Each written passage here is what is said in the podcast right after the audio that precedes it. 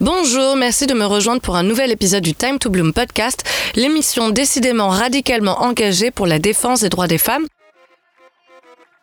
et notamment des lesbiennes dont je vais vous parler plus précisément aujourd'hui car à l'heure où j'écris ces lignes, nous sommes le 27 avril 2022. Oui, parce que j'écris toujours l'intégralité de mes podcasts avant de les enregistrer, ou presque toujours. Et hier, c'était la journée internationale de la visibilité lesbienne, l'occasion, comme d'hab, pour les mâles transidentifiés de tirer la couverture à leur pénis.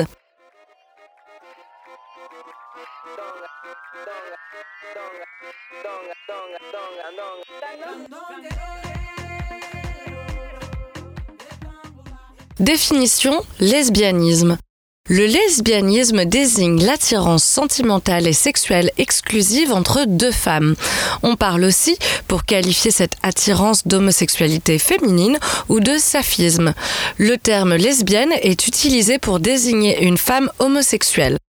Le feu brûle et l'eau s'amouille, me direz-vous. Sans mauvais jeu de mots. Seulement ça se corse quand le mot femme perd tout son sens. Je cite tout le monde peut être une femme. Être né homme ne change rien à cela. Être femme est une identité de genre et tout le monde peut s'identifier ainsi s'il le souhaite. Votre sexe biologique n'a aucun effet dessus. Je cite encore. Tu n'as pas besoin d'avoir un vagin pour être lesbienne. Ces deux citations sont des morceaux choisis des réponses que j'ai reçues à un commentaire que j'ai laissé sous un post Instagram qui souhaitait une heureuse journée de la visibilité lesbienne à toutes les lesbiennes, notamment aux lesbiennes trans, placées dans l'infographie au-dessus des lesbiennes qui viennent de découvrir leur sexualité, celles qui ne se sentent pas en sécurité pour faire leur coming out, et même de celles qui ne l'ont pas encore fait. Bon, j'aurais dû inverser les deux, mais c'est pas grave. Un peu d'histoire. Sur Instagram, Observatoire Lesbophobie raconte que la journée de la visibilité lesbienne a été créée en 1982 à Montréal pour s'emparer de deux problématiques qui touchent particulièrement les lesbiennes, que sont l'invisibilisation et la lesbophobie. Interview de Alice Coffin, journaliste et activiste lesbienne, avec qui j'ai eu le plaisir de travailler à 20 minutes, puisqu'à l'époque j'y étais stagiaire quand elle y était journaliste média. Comment se traduit cette invisibilisation concrètement? Dans le langage courant, d'abord, on utilise très peu le terme lesbienne, comme si c'était un gros mot. Pourquoi parlez-vous de gros mots? Dans le discours médiatique, il y a comme une gêne à prononcer le mot lesbienne.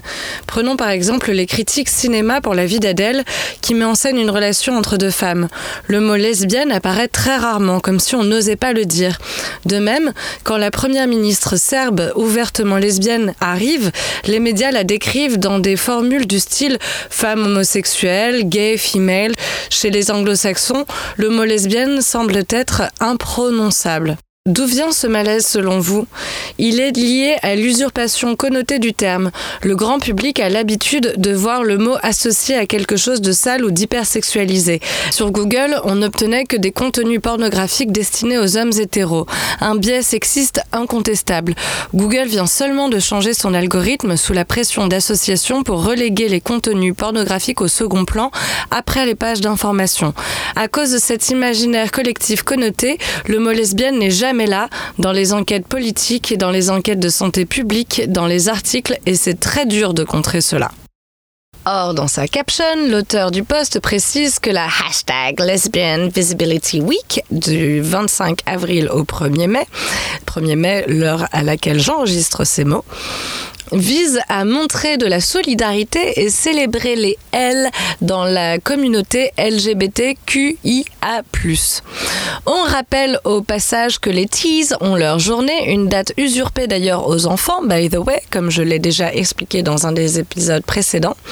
Il ne devrait donc ne s'agir que des lesbiennes en Lesbian Fucking Visibility Week, right?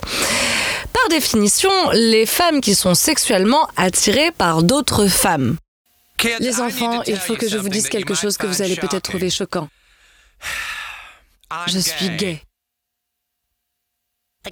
Encore? Oui, parce que Mrs. Garrison, professeur des gamins de South Park, était Monsieur Garrison avant homme homosexuel, avant de changer de sexe, ce qui a fait d'elle, du coup, une femme hétéro, hein, puisque toujours attirée par les hommes. D'où la réponse de Kyle. Encore? Ça a été un choc pour moi aussi. J'ai rencontré une autre femme et nous sommes allés dans ce bar fabuleux appelé Lesbos où je me suis enfin sentie à la maison.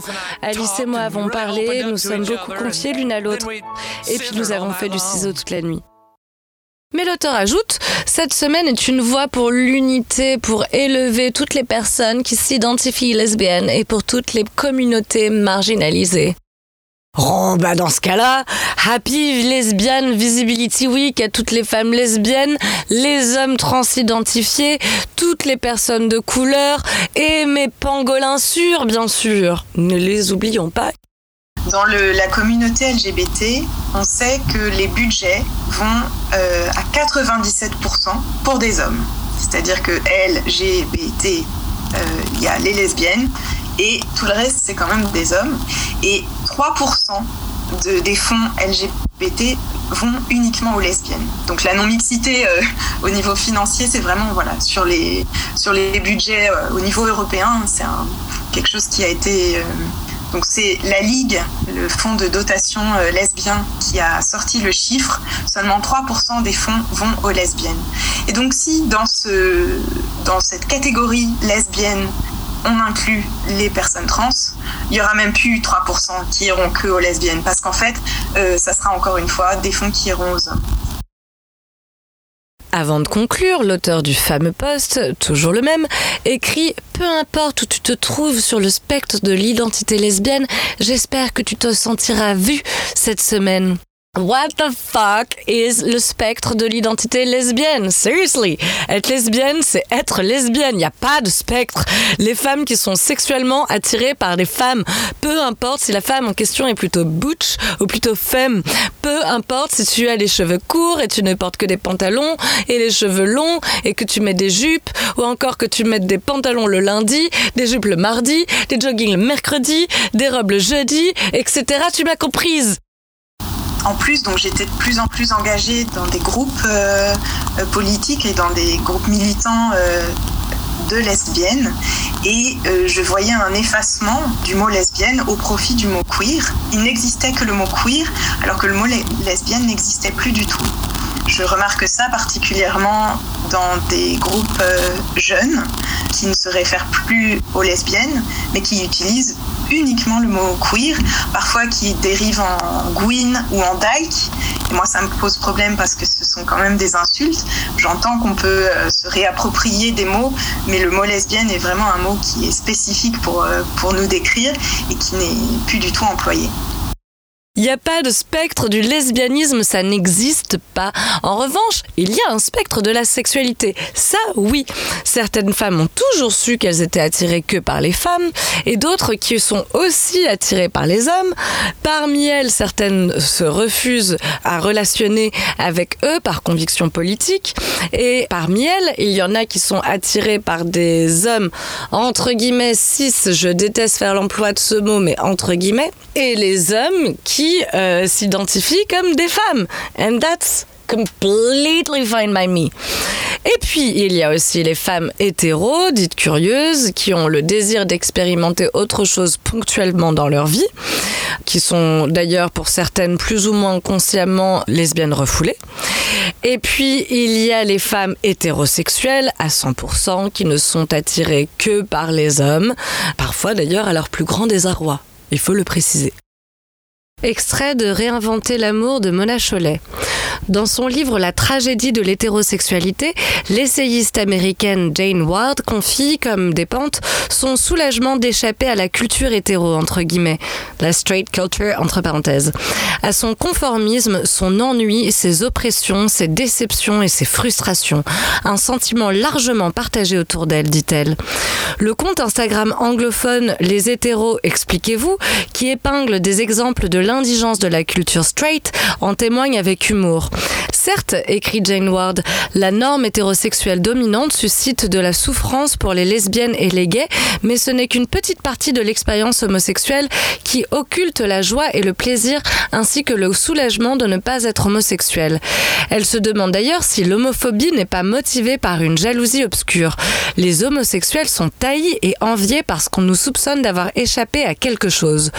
Observant que, vers la fin du XXe siècle, la culture majoritaire leur reprochait souvent leur attitude trop spectaculaire, trop exubérante, trop sexuelle, trop confiante, elle conclut que si cette culture est trop, la culture hétérosexuelle, elle, n'est pas assez. Trop terne, trop étriquée, trop peu imaginative, elle signale aussi que le refrain de celle qui se lamente de ne pas être lesbienne agace sérieusement nombre de ses amis. Pourquoi ne le sont-elles pas alors? Ce n'est pas si difficile. Et puis on en revient à notre euh, poste euh, magique qui se termine en beauté avec la conclusion. Il n'y a pas de bonne façon d'être lesbienne. Ce à quoi j'ai envie de répondre que si, en fait, la seule et unique bonne façon d'être lesbienne, c'est d'avoir un appareil génital féminin. Les garçons, vous ne savez pas ce qu'est une lesbienne? Non, expliquez-nous, chef. Eh bien, tout ce que vous devez savoir, c'est que mademoiselle Hélène est une lesbienne, et ça veut dire qu'elle n'aime que les autres lesbiennes. Si elle n'aime que les autres lesbiennes, alors on n'a qu'à devenir lesbienne aussi. Alors il y a eu ce poste dont je vous ai parlé en longueur aujourd'hui, mais en réalité il y en a eu plein d'autres, euh, jusqu'à l'overdose à vrai dire. Notamment la série de stories d'une prof de yoga très connue en The Gram qui a découvert être lesbienne sur le tard entre guillemets parce que elle reste très jeune, mais après avoir été tout de même mariée avec un homme avec qui elle faisait beaucoup d'accro yoga. Trois petits points, peut-être l'auras-tu reconnu avec cette description. Mais bref, personnellement, je l'admire beaucoup moi parce que euh, elle fait principalement usage de son compte suivi par plus de 315 000 personnes pour parler de la déconstruction de son hétéronormativité et pour donner de la visibilité à son couple lesbien justement. Euh, je dois dire qu'elle m'a euh, d'ailleurs beaucoup inspirée dans mon parcours personnel à ce sujet, car pour être honnête, c'est la première fois que j'ai vu une lesbienne qui me ressemblait. Euh, que je me suis sentie représentée. Et bon, euh, je peux pas dire que je sois en train de faire un coming out à proprement parler, parce que jusque-là, je n'ai encore eu de relations sexuelles et amoureuses qu'avec des hommes. Mais disons qu'aujourd'hui, je serai la première surprise si je termine avec un homme. Et je me sens assez courageuse de le dire aujourd'hui, euh, parce que j'ai eu le mois dernier pour la première fois plusieurs rencarts avec une femme et j'en ai parlé à mes meilleurs amis, à ma sœur et même à ma mère. Donc, a juste un dit un truc genre c'est bien ma chérie, quelque chose comme ça. Mais on progresse parce que, euh, disons simplement qu'on revient de loin. Je souffrirai et j'essaierai de trouver des personnes pour une guérison parce que c'est une souffrance hein, aussi pour eux. Oui. C'est comme une, maladie euh Oui, un petit peu. C'est contre nature. Hein. J'espérais de tout cœur qu'ils puissent guérir. Hein. Pas d'aussi loin quand même, je précise. Anyway, je lui ai demandé donc à Jacqueline Namasté pourquoi elle remplaçait le mot lesbienne par queer dans ses stories en l'honneur de la journée de la visibilité lesbienne. Définition queer.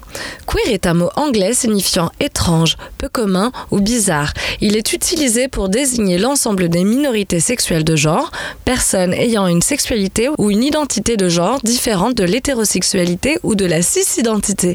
Ces réponses ont été aussi décevantes que compréhensibles finalement pour une ex-évangéliste qui nous faisait il y a encore pas si longtemps des prêches de Jesus euh, Savior euh, en même temps que des tuteurs handstand. Handstand. Ah, je pensais que je pouvais mieux imiter son accent que ça. No shade. Alors à la base, on a, on a, un groupe de gens qui exigent qu'on restructure complètement nos définitions de ce qu'est une femme pour que la réalité matérielle du sexe biologique disparaisse. Le mot mère, par exemple, a été effacé des documents de la fonction publique en Écosse parce que c'est considéré discriminatoire. Le mot femme ne, veut plus rien dire parce qu'il inclut les hommes. Alors par exemple, il y a eu récemment une publicité, moi qui m'a beaucoup choquée, pour inciter les femmes à aller faire leur frottis euh, annuel. Il y avait une femme avec une barbe sur la photo. Voilà. Il faudrait changer entièrement notre façon de comprendre la réalité, changer tous les mots qu'on a pour nommer cette réalité. On nous interdit d'utiliser les mots qui parlent de l'expérience d'être femme. Ça veut dire qu'on nous interdit les mots qui nous permettraient de parler des droits des femmes. Et tous ceux qui consentent pas à cette euh, reconstruction du monde, euh, cette reconstruction complète, seraient motivés par la haine et les préjugés uniquement. Donc ça, pour moi, ces extrémistes du genre, ils fonctionnent comme une secte. C'est un mouvement d'emprise sectaire. Et je, je, reprends, je suis allée sur le site de la Mivilude. Donc sur le site de la Mivilude, il y a des critères euh, qui ont permis d'établir un faisceau d'indices facilitant la caractérisation d'un risque de dérive sectaire. Donc le, le premier critère est la déstabilisation mentale. Le fait qu'on change notre vocabulaire, qu'on change les mots qui servent à décrire la réalité, c'est une déstabilisation mentale totale. Il y a aussi la rupture avec l'environnement d'origine. Un autre, l'existence d'atteintes à l'intégrité physique. Un autre critère est l'embrigadement des enfants. Donc, qu'est-ce qu'on fait avec les enfants, les adolescents? Comment dire Pour les encourager dans ces idées qui ne sont pas bien dans leur corps? Et le dernier critère, c'est les tentatives d'infiltration des pouvoirs publics. En Grande-Bretagne, c'est clair et net. Le lobby Stonewall, dont je voudrais vous parler un peu, qui est le lobby trans, a infiltré la totalité de la société. C'est les partis politiques, le gouvernement, la police, les universités, euh, les écoles, le système de santé, toute la société en Grande-Bretagne. Donc oui, c'est important de connaître le, lobby Stonewall parce que bon, euh, c'est vrai que quand on ne connaît pas trop et en entendant ce que je dis ou en entendant d'autres féministes euh, radicales du Royaume-Uni, bon, on peut tout à fait penser qu'on est complètement euh, illuminé, euh, la, théorie du complot et, compagnie, c'est tout à fait compréhensible, vu l'énormité de l'emprise du lobby trans sur la société.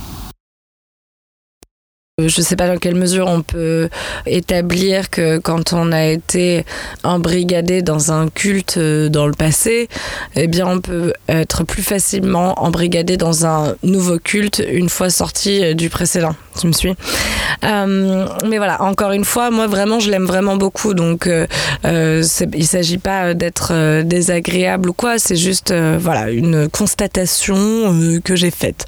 C'est pour ça que je lui ai posé très gentiment la question. J'ai envoyé texto Coucou, je t'envoie plein d'amour. Merci d'être une telle inspiration. Je me demande en revanche pourquoi est-ce que tu emploies le mot queer pour parler de lesbianisme? Genuine question. Sur le moment, Jacqueline Namasté m'a répondu un truc défensif qu'elle a immédiatement supprimé. Je n'ai d'ailleurs même pas eu le temps de lire l'intégralité du message. Elle l'a remplacé en disant que ces sujets slash problèmes touchent toutes les personnes queer, pas que les lesbiennes. Du coup, j'ai insisté en disant je comprends, mais tout particulièrement en cette journée de la Lesbian Visibility Day, it feels cringy. Wait, I need to translate cringy. Oh my god traduction. Un jour, il faudra que je fasse. Euh, j'ai en tête de faire un épisode sur le franglais parce que c'est une conversation que, qui revient régulièrement avec plus ou moins de violence dans, dans, ma vie. D'ailleurs, je, me fais souvent euh, insulter hein, carrément. La dernière fois, c'était assez violent. Euh, et euh, bref, je trouve ça super injuste, surtout nowadays. So, anyway, but I'll, do it one day. Je le ferai un jour, cet épisode. Bref, cringy, traduction de Google Trad, grincheux, je dirais, ouais. Um, ça fait grincer des dents, quoi. Voilà, feels cringy. Et bref, euh, donc je lui ai dit It feels cringy, surtout en ce jour, et j'ai ajouté un lien vers un article de Sheila Jeffries, dont je vais vous lire un extrait dans un instant, que je serais prête à parier qu'elle n'a malheureusement pas lu, parce qu'il est très intéressant. Euh, l'article s'appelle Queer Disappearance of Lesbians, la disparition euh, des lesbiennes au profit du queerisme. Et elle m'a répondu à ça que c'était ok, que je ressente les choses ainsi, mais que c'est sa page et qu'elle partage ce qui est dans son cœur. Euh, je pas, c'est pas très gentil. Ok, I might be a little bit shady on that one, but écoute, c'est trop tentant, tu vois, genre, c'est trop hum, lissé, polissé, tu vois, genre, hum, I'm doing yoga on Instagram, oh, I'm so soft. Fait penser à Florence aussi, oh là là, je suis douce, Hum, douce, douce, douce. J'ai répondu que je savais que c'était sa page et que je respectais cela, mais que je voulais vraiment lui poser la question parce que je m'inspirais tellement d'elle, justement, depuis longtemps à ce sujet en particulier, parce qu'elle m'a tellement permis de déconstruire mon hétérosexualité tellement euh, normée, parce que les lesbiennes sont tellement invisibilisées. Et du coup, bref, j'ai terminé simplement par un merci pour ta réponse. Et elle m'a répondu à ce dernier message qu'elle comprenait parfaitement, mais qu'elle a une tonne en majuscule dans son texte de followers queer et que oui, du coup, elle peut euh, pay tribute. Let me translate that as well pay tribute faire honneur, euh, rendre hommage, qu'elle peut faire honneur aux lesbiennes et en même temps acknowledge everyone. Acknowledge, oh, c'est difficile parce que acknowledge, accuser réception, aucun rapport, rapport. Reconnaître, reconnaître, ouais. C'est mieux en anglais, vraiment. Je sais pas tout à fait la même chose que reconnaître, mais bon, ça marche. Reconnaître tout le monde qui la suit et lui renvoyer de l'amour. Which is cute, cœur, hashtag, tu vois. Mais au final, ce que je conclus, c'est qu'on peut pas faire de féminisme pour les femmes sans acknowledge, rendre hommage aux femmes trans. Sinon, bouh, on est des vilaines féministes. Plus que ça, on est carrément transphobes et on nous rappelle euh, constamment que c'est passible d'amende. Euh, de 75 000 euros euh, euh, et de je sais plus combien de milliers d'années de prison et que on peut pas non plus célébrer les lesbiennes sans acknowledge les queers sinon bouh on est des vilaines transphobes qui méritent des, des- peines de, prison voire même de mort. Comme promis, je vous lis un petit passage de Queer Disappearance of Lesbians by Sheila J. Fries que j'ai traduit au préalable. Il s'agit du premier paragraphe. Deux points, ouvrez guillemets. L'apparition de la théorie queer et des études queer menace de signifier la disparition des lesbiennes. Le développement des domaines d'études lesbiennes et homosexuelles sont désormais dominés par l'impulsion queer. Le féminisme lesbien brille par son absence. Le féminisme lesbien commence par la compréhension que les intérêts des lesbiennes et des homosexuels masculins sont à bien des égards très différents car les lesbiennes sont membres de la classe politique des femmes. La libération lesbienne nécessite, selon cette analyse, la destruction du pouvoir des hommes sur les femmes.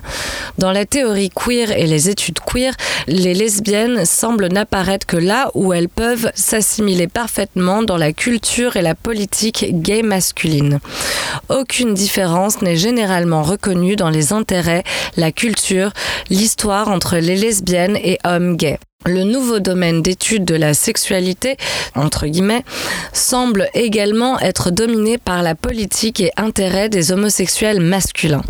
Les deux zones sont remarquablement exemptes d'influence féministe. Comme je le développe ici, il n'est pratiquement jamais mentionné dans les théorisations queer sur la sexualité les questions qui préoccupent les féministes et les féministes lesbiennes, comme notamment les violences sexuelles et la pornographie.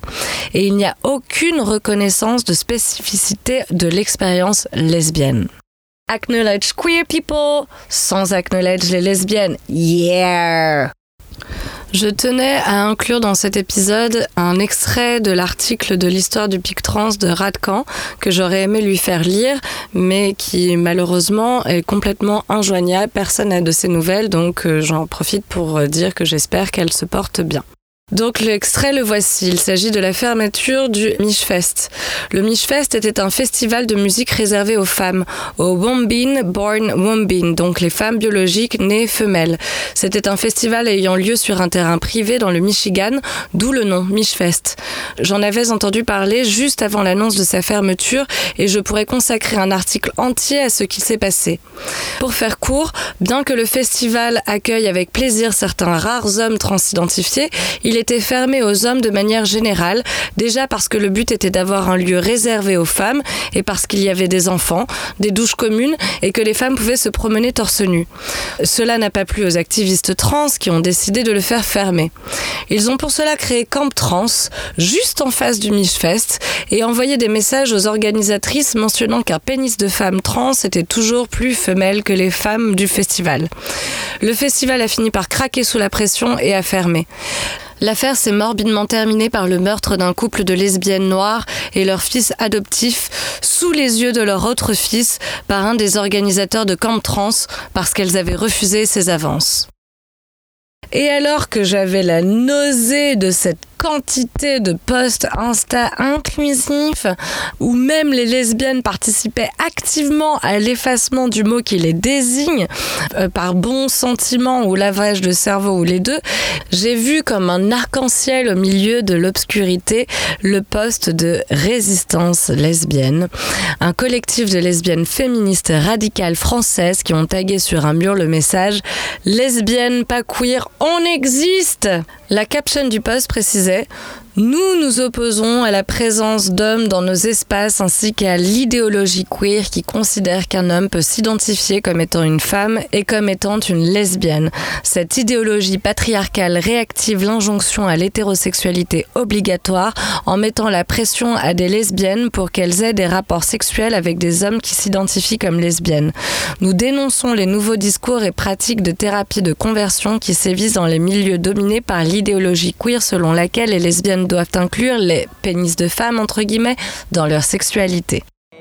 Voilà, c'est la fin de cet épisode. Je m'arrête là parce que je pourrais lire des posts à ce sujet pendant des heures, à l'instar du dernier bijou partagé par Radicalement Vôtre, que je vais quand même vous lire pour terminer par une note de poésie. Le malaise des personnes à vulve n'a rien à voir avec l'exclusion des femmes trans qui s'en prennent déjà plein la gueule. Nos organes sont vus non pas comme des organes de femmes alors que nous en sommes, mais comme instruments de viol et symboles patriarcal avec un S dans le texte, on dira donc patriarcaux en réalité, qu'il faut diaboliser et détester pour se voir accorder la carte membre du club féminité. Mais moi, j'aime ma bite, j'aime la bite de ma meuf, et on est très gouine ensemble. Et si les six meufs veulent pas comprendre qu'on a notre place avec elles et qu'elles doivent changer, eh bah tant pis pour elles, on fait nos coins sans elles. Du coup, on espère de tout cœur que ces personnes seront aussi vocales pour défendre notre droit à l'avortement, hein? Qui n'a jamais été autant en péril que maintenant depuis qu'on l'a obtenu. On s'apprête à faire un bond de 50 ans en arrière, les enfants. Si cet épisode t'a plu, merci de le partager sur tes réseaux préférés, t'abonner à l'émission sur ta plateforme d'écoute favorite, ainsi que de la noter et la recommander sur Apple Podcast. Je sais que c'est chiant, mais c'est hyper important pour donner de la visibilité à l'émission. Réaliser ces podcasts me passionne et je sais que tu les adores aussi. Alors si tu veux contribuer à me permettre d'en publier de plus en plus, merci de me soutenir en m'envoyant un pourboire, une donation, voire un salaire, pourquoi pas, via le lien PayPal que j'ajouterai avec toutes les sources de l'épisode dans la description. Je le dis souvent, mais même un euro symbolique par personne me changerait littéralement la vie. Sincèrement, vu le nombre d'écoutes, je n'aurais plus besoin de travailler. Euh, actuellement, tu vois, je fais des heures comme euh, vendeuse dans un surf shop et à chaque fois, je me dis que je perds mon temps parce que je pourrais passer ce temps-là à faire des recherches pour préparer un nouvel épisode, l'écrire. Rien que cette étape euh, à elle seule me prend parfois des jours entiers. Solliciter des personnes pour des interviews, enregistrer et faire le montage qui me demande entre deux jours pleins comme pour cet épisode et une semaine euh, comme pour les épisodes précédents où il y avait plein d'extraits en anglais et où le montage et traduction est un boulot titanesque. Enfin voilà, j'arrête de faire l'aumône, mais j'ai vraiment très très envie de vivre de cette activité, d'en faire mon boulot à temps plein, avec bien sûr du yoga on the side toujours, mais j'aimerais vraiment euh, atteindre cet objectif tout en gardant mon indépendance et éviter ainsi d'introduire de la publicité dans mes émissions, chose que je suis sûre que tu apprécieras. Donc pour cela, je compte sur toi. Merci d'avance pour ta générosité et merci infiniment pour ta fidélité au Time to Bloom podcast. À très bientôt pour un prochain épisode. D'ici là, on reste en contact sur Instagram, time to bloom underscore du pas podcast. You have to be careful with scissors.